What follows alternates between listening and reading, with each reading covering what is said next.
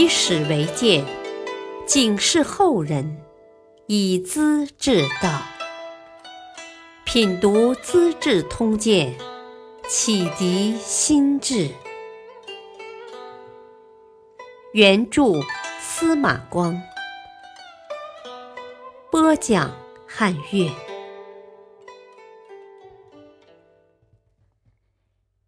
吉分代父受死刑，王志见贤遭拒绝。吉芬的父亲是原乡县的县令，作风廉洁，为人正直，做了许多好事。可也得罪过地方上的豪强大族，因为受到坏人的陷害，抓到健康城关进监狱里，又被糊糊涂涂的判处死刑，实在是冤枉。吉芬心想，既然父亲的案子已经判决，看来很难翻案，要洗雪冤仇是不可能的了。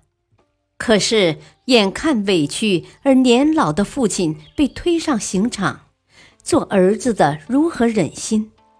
他决定代父亲受刑，报答养育之恩。他从县城出发，披星戴月，几日几夜没有休息。一天清早，到达皇宫外面，趁大臣们上朝的时刻，上了殿阶，敲起了登闻鼓来。原来这面鼓是为百姓喊冤而设置的，能敲响它不那么容易。可只要敲响了，皇帝就要亲自过问这桩案子。侍卫把吉芬带到皇帝面前，问他有何冤情。他诉说了全部情况，并要求代替父亲接受刑罚。梁武帝看他小小的年纪，竟有这般胆量。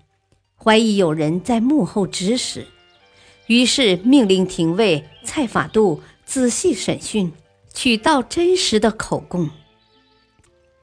蔡廷尉特地在厅堂上摆满各种刑具，两边站满衙役，气氛森严。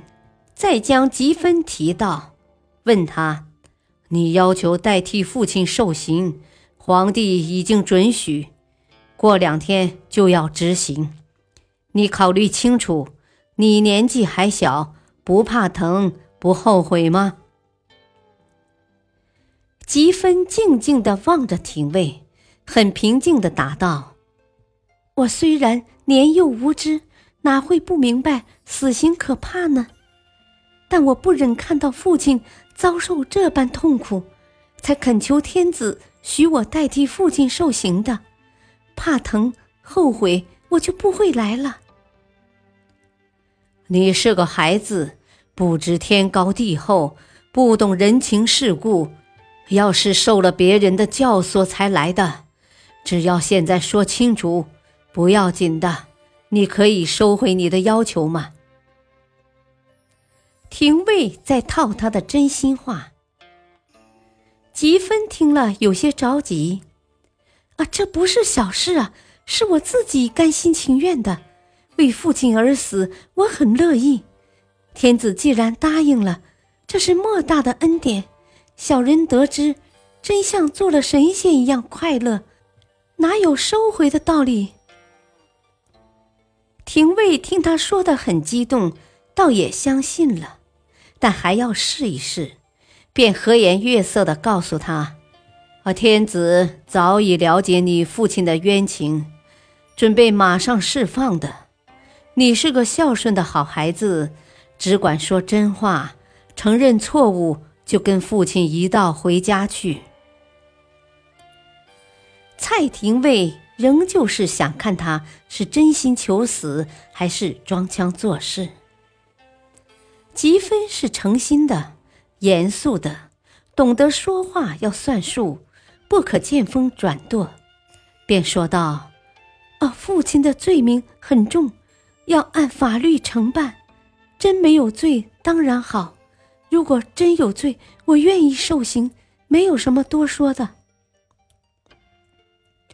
他身上带着很重的枷锁，几乎站立不稳，廷尉叫人换小一点的，他不同意。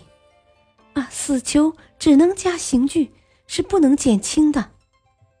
拒绝解脱众家。廷尉把情况汇报皇帝，武帝听了很受感动，当即赦免了他的父亲，一起放回家乡。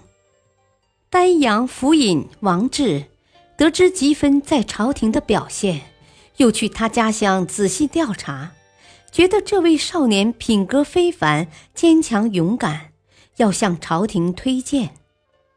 吉芬知道了，感到很惊奇。王府尹也把我看得太不济了。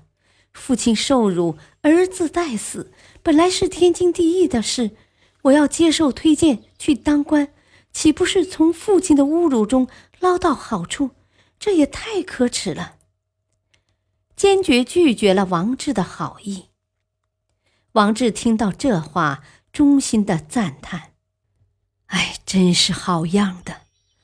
忠孝是人伦之首，积分既能忠又能孝，真是我们丹阳人的光荣啊！感谢收听，下期播讲胡太后临朝掌权，信佛教大兴土木。敬请收听，再会。